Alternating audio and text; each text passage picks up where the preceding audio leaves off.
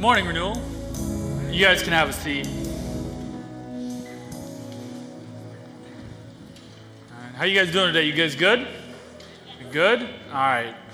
All right. My name is Dan Hanses. I serve as the Director of Operations here at Renewal. So, most of the time, you guys will see me in the back kind of running around trying to get some stuff done. But every now and then, I get the opportunity to preach, and it's always something that I love to have the opportunity to do.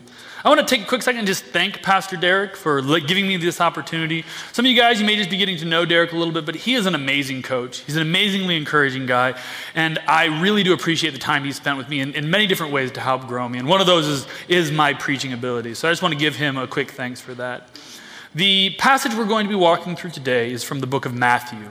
It's Matthew chapter 28, verses 16 through 20. Now, this passage, this is one of my favorite passages in the Bible. It's something that I've called a life verse for myself. It's something that I've decided this verse is going to impact my life. I want to think about it day in and day out. I want it to change how I go about doing things. So that's what we're going to be going through today. That's Matthew chapter 28, verses 16 through 20. So when you find it, if you would please stand to your feet if you are able, and we will read together the Word of God. So when you guys got it, just stand to your feet and we'll read Matthew 28, verses 16 through 20.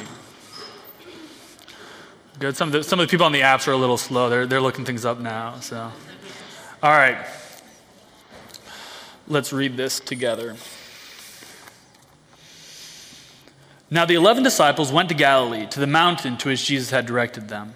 And when they saw him, they worshiped him, but some doubted. And Jesus came and said to them, All authority in heaven and on earth has been given to me. Go therefore and make disciples of all nations, baptizing them in the name of the Father, and of the Son, and of the Holy Spirit, teaching them to observe all that I have commanded you. And behold, I am with you always to the end of the age. The very, very words of God, amen. Today, we're going to be looking at the response that we have to thankfulness. So, I want to speak on the topic of responding to thankfulness. Responding to thankfulness. You guys pray with me? Heavenly Father, we thank you for today. God, I ask you to be in this place. Help soften our hearts as we go about today. God, help us take off some of the stress, some of the drama that we may be walking into, and just open our hearts for your word. In the name of Jesus Christ, our Lord and Savior. Amen. You guys can be seated.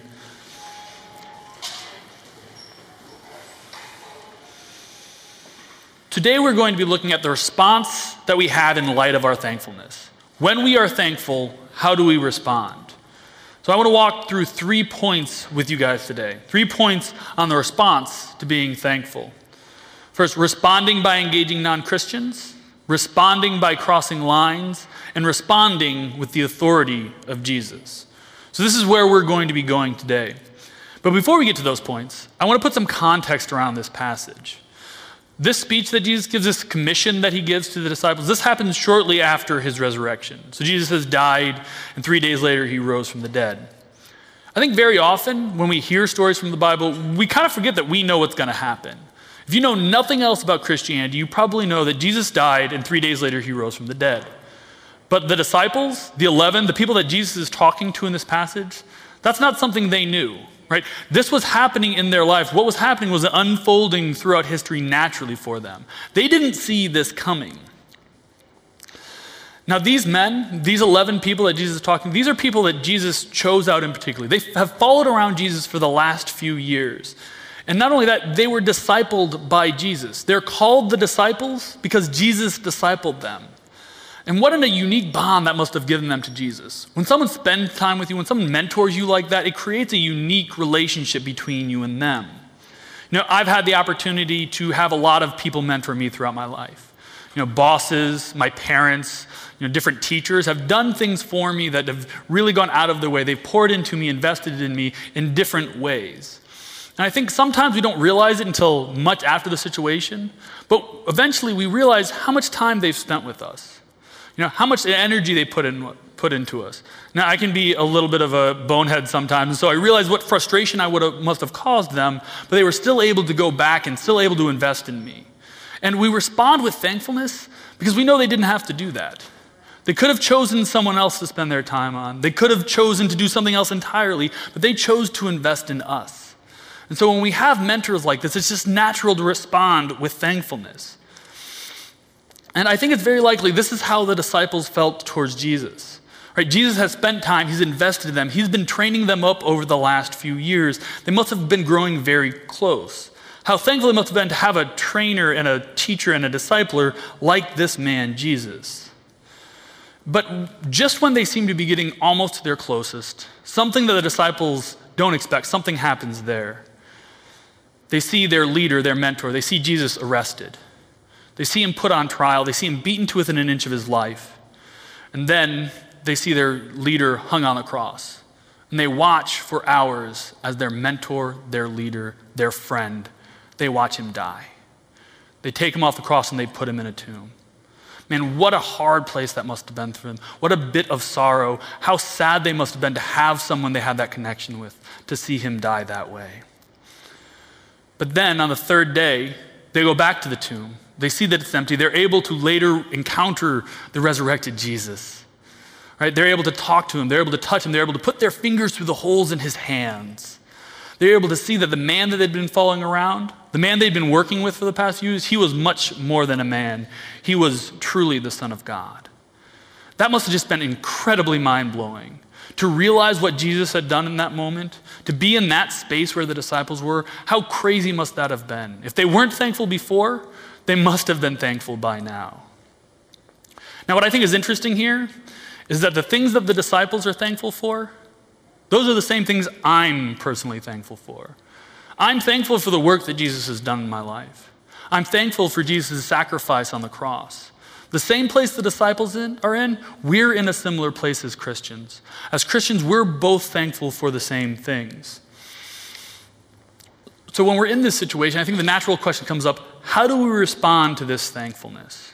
How do we respond to the fact that we're so thankful for the things that Jesus has done for us? And it's that question, how to respond. This is what Jesus is going to answer in this passage. Jesus tells them in verse 19, he says, Go, make disciples of all nations. This is often referred to as the Great Commission.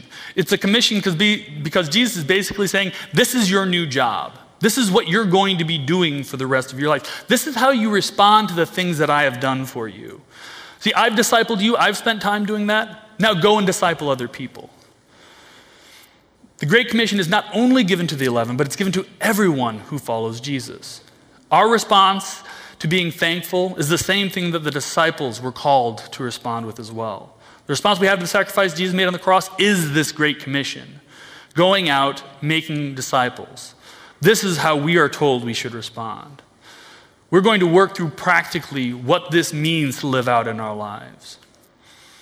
So, the first way I'm going to talk about being responding to the thankfulness that we have in Jesus is to be engaging non Christians. We are called to engage with people outside of these walls. We have to tell people about Jesus. See, this is the way the church grows. What started with the 11, those 11 started telling people, and they started telling people. And now we have the church the way it is today, and it's still the way we operate as a church. The church basically grows by word of mouth. That's the natural way this thing happens. And so when I look at my life, I'm thankful, right? I'm thankful for things Jesus has done for me. And then I think about some of my non Christian friends, and I realize some of the struggles they're going through. And I know the way that Jesus can change their life as well. So I'm thankful for the things Jesus does for me, and I want them to have that same experience. I'm thankful. I respond by telling them about Jesus because I'm so thankful of the way he's done things in my life. We engage non Christians, those who don't know Jesus, because we are thankful for what Jesus has done in our lives personally. Now, the people we engage, who you have the opportunity to engage, the way we go about that, that's going to be different for everyone. You see, God has put you where you're at for a reason. He's given you a certain set of interests. He's put you in a certain career. He's put you in a certain school because there are certain people He wants you to be able to reach. We're really different people. When we look around this room, we've all done a lot of different things. We're in a lot of different areas. And that's a way that we can reach a very good, diverse group of different people. You see, the man who has five children is able to make connections with a lot different people than a single woman living in the city of Chicago. They're just very different. They have the ability to engage in different ways. If you're a parent, God has called you to disciple your children. And that's an amazingly high calling. It's a very important thing because we know how important the next generation is. Now, as a church, we want to come around you, we want to help you, but no one is going to be as valuable to your children and where they end up in their faith as you are as parents. It's an amazingly high call. But at the same time, you have other opportunities, other people you have the opportunity to engage. So if you're able to go to a park, you go to a park, watch your kids play on the playground, there's a good chance there's going to be other people doing the same thing. There's going to be other mothers, other fathers who are sitting around watching their children play. You have a natural connection with them that I just don't. You know, I can't engage with parents in the same way. We just don't have the same things to talk about. We have very little in common. See, I'm a single guy. I don't have children, but I do have the different opportunities, different way to connect with different people. Now, for me, every Monday night I do a game night. And the people I go and play games with, none of them know who Jesus are. So we get together every Monday night and we play nerdy board games, like incredibly nerdy board games. So if you've heard of Settlers of Catan, that's like the lowest level nerdy we get. That's like where we start the beginners before we start playing the real game. So once you learn this, we'll, we'll get to the real games that we really want to play, the much more intense ones. So you know, quick side note, like real talk, I'm thinking of starting a nerdy board game ministry here at Renewal. So if you're interested in that, you know, come talk to me. I would love to get that started. Like Robinson, he can go play basketball upstairs. We'll take over the library. We'll do something like that, all right? We'll figure this out. This is going to happen. January, I'm marking my calendar. You see it's being committed right now.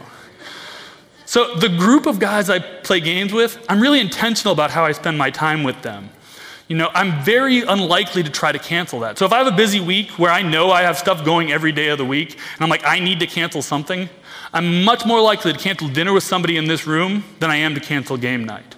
Because I know I need to have the opportunity to engage with those people. I want to have the ability to share my faith with them. I'm intentional with how I spend my time with them. It has to start with authentic friendships. But the main reason I hang out with these guys is I really like them. They're friends of mine. I really enjoy hanging out with them. Some of these guys I've known for nearly 10 years. I love being with them. I love these guys. So we're intentional with how we spend our time, but it starts with an authentic friendship. Our intentionality is rooted in authenticity. The intentional friendships that we have, it's rooted in real authentic friendships. It has to start there.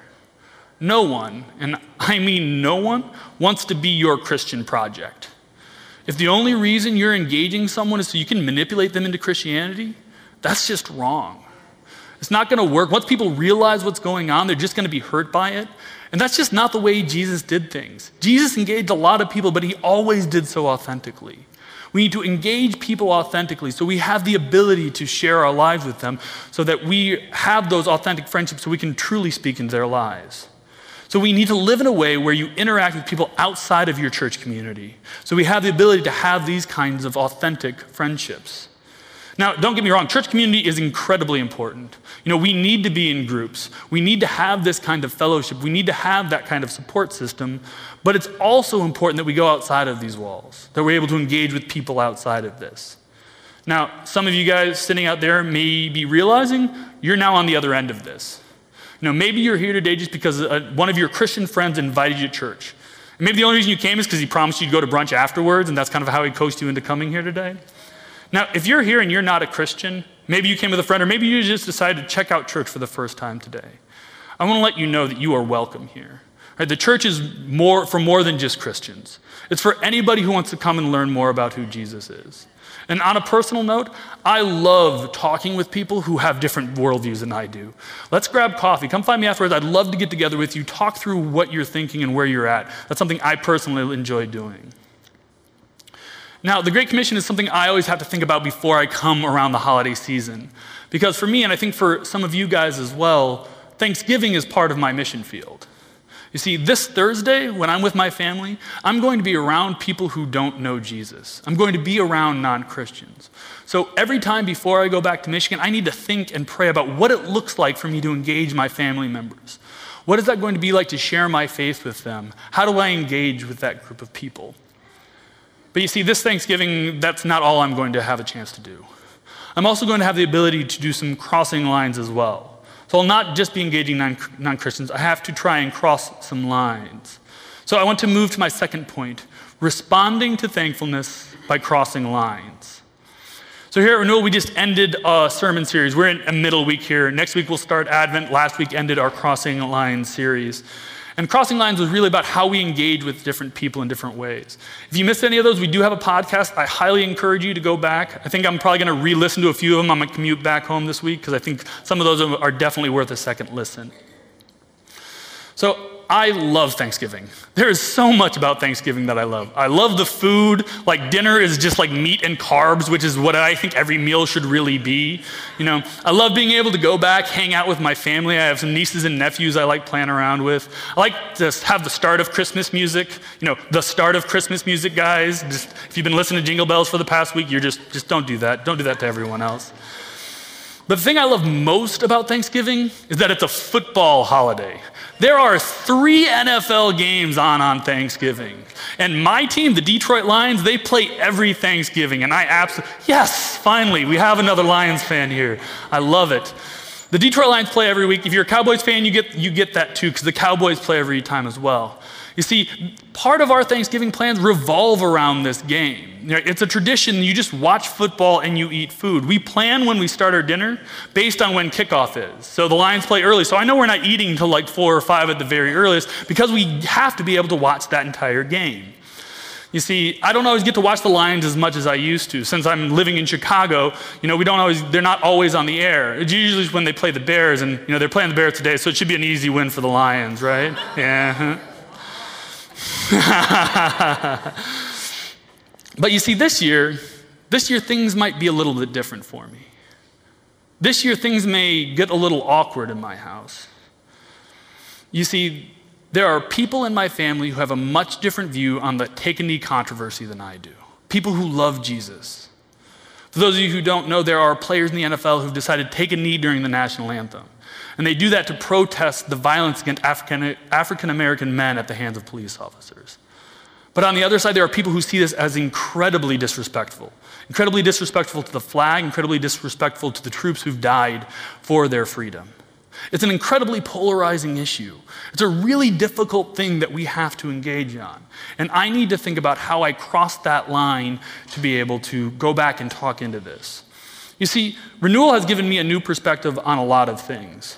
I've had the opportunity to sit with meals with people who don't look like me, people who've had much different life experiences than I did, people who have had much different lives than I have. And through that, I've grown and I've changed my views on a lot of different things. And I'm incredibly thankful for that. You know, people being able to open up and share their lives with me, it's something I'm amazingly thankful for because I see the growth that, that has happened with me. So now I have a new perspective on the world. The church has changed the way I think about so much. My challenge now is how do I cross back over the line? So I crossed one line to be able to engage with these people. How do I go back? How do I go back to my family and start to inform them about some of the things I've learned? Because most people I know, they don't have a place like renewal. What we're doing here in this church, this is amazingly unique. Most people don't have the opportunity to come in contact with people who are so diverse, so different than they do. They don't have the ability to grow the way I have. So, how do I go back? How do I go back to them and be able to encounter and engage with them on these things? That's something that I need to figure out. Now, my natural reaction when any of these kind of things come up, when these really difficult conversations come up, I have two natural reactions, and neither one of them are good. The first, I just avoid it. I do whatever I can so these things don't come up. You know, where I walk into a room and I see two people talking and I know what they're talking about and I know their viewpoint, so I just turn right around right? I go to the kitchen, I help out, I go play with my nieces. Because let's be honest, I just don't want to deal with it. You know what I mean? My life in Chicago, it's busy. We live busy lives, a busy city. So when I have Thanksgiving breaks, when, I be, when I'm able to leave Chicago, I just want to chill out. I want my stress to go away. This isn't a time where I want to have those kind of conversations because they're tough. So I avoid them. Or if I don't avoid, avoid them, I'll engage them, but I'll do so incredibly aggressively. I'll get very angry very quickly. You see, the hard part about having these kind of conversations with people we know really well, people like our family and close friends, is we know who they are. You know, I can tell you right now, if I say this, this is what that person will say. This is how they'll respond. We know all the buttons we can press with each other. You know, we know the little jabs we can get in that's just going to annoy them, that's going to make them feel like we're more right. But the thing is, they know the same thing about us. So once we start talking, we start pushing those buttons, we start throwing those jabs, and things just escalate incredibly quickly. You end up getting into an argument, you end up getting into a shouting match with those people. And I'm here to tell you that's about as helpful as in getting into a comment war on Facebook. You know, where someone puts a political post and there's like 78 comments in the first hour because it's the same two people writing like paragraph long arguments, and they're just saying the same thing over and over again. And all they're trying to do is prove that they're right. They're trying to convince the other person that they're wrong. Because even if you're doing, even if what you're saying is true, even if what you're saying is biblical, if the mentality you have going in is to prove the other person wrong, it's going to end badly for you. So these are my two basic defaults. I either avoid the situation entirely or I end up starting this big fight. I think the danger that we fall into is we start deciding what we want to have happen and not leaning on God. We walk into those traps because we decide how things should be. We have a plan for what we want our Thanksgiving break to look like. You know, we avoid because I just want to relax. That's what I want out of my Thanksgiving.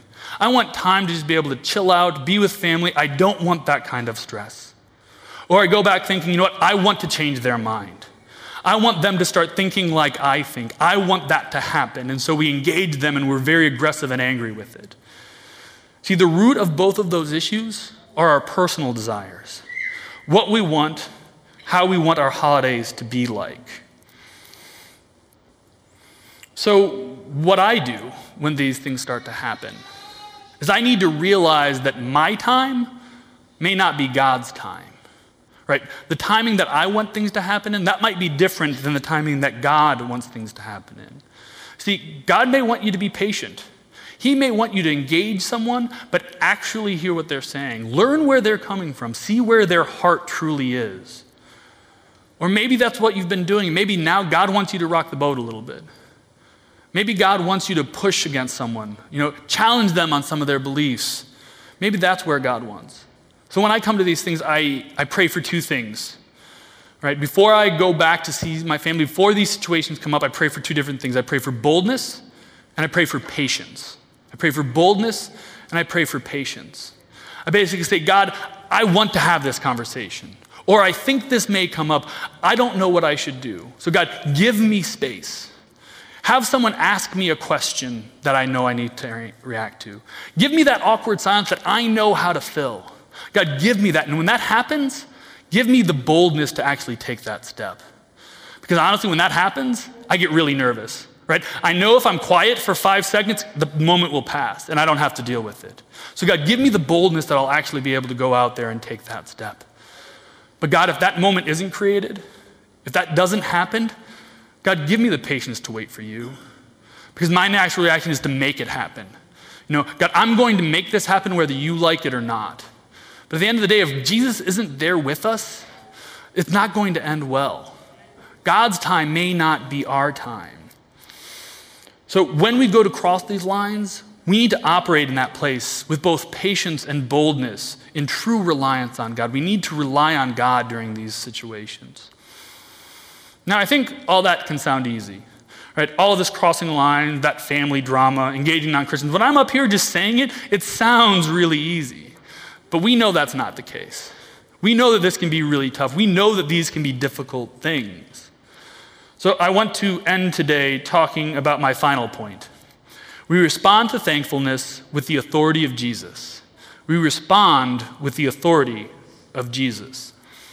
In the passage that we're looking through, Jesus gives us a commission, this great commission, to go and make disciples. This is not going to be based on us. It's not based on our strength, it's not based on our abilities. Jesus commands us to act on his authority. Let's look at how Jesus starts and ends this message. It starts in verse 18 All authority in heaven and earth has been given to me. And then it ends in verse, verse 20 And behold, I am with you always to the end of the age. You see, Jesus came to earth, God made flesh. He lived in this world as a man. He li- came down into the messiness.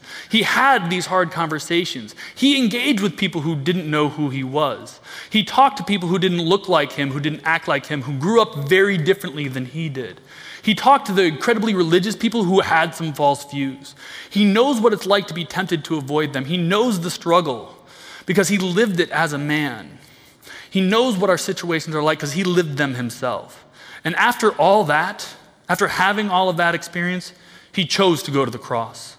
Jesus chose to have the sins of the world placed on his shoulders as he was nailed to the cross. And when he was laid into the grave, he took the sins with him. And when he conquered death, he conquered sin as well. See, this same Jesus, the one who overcomes sin and death, he is the one who is in authority on earth and in heaven. He is the one who is with us.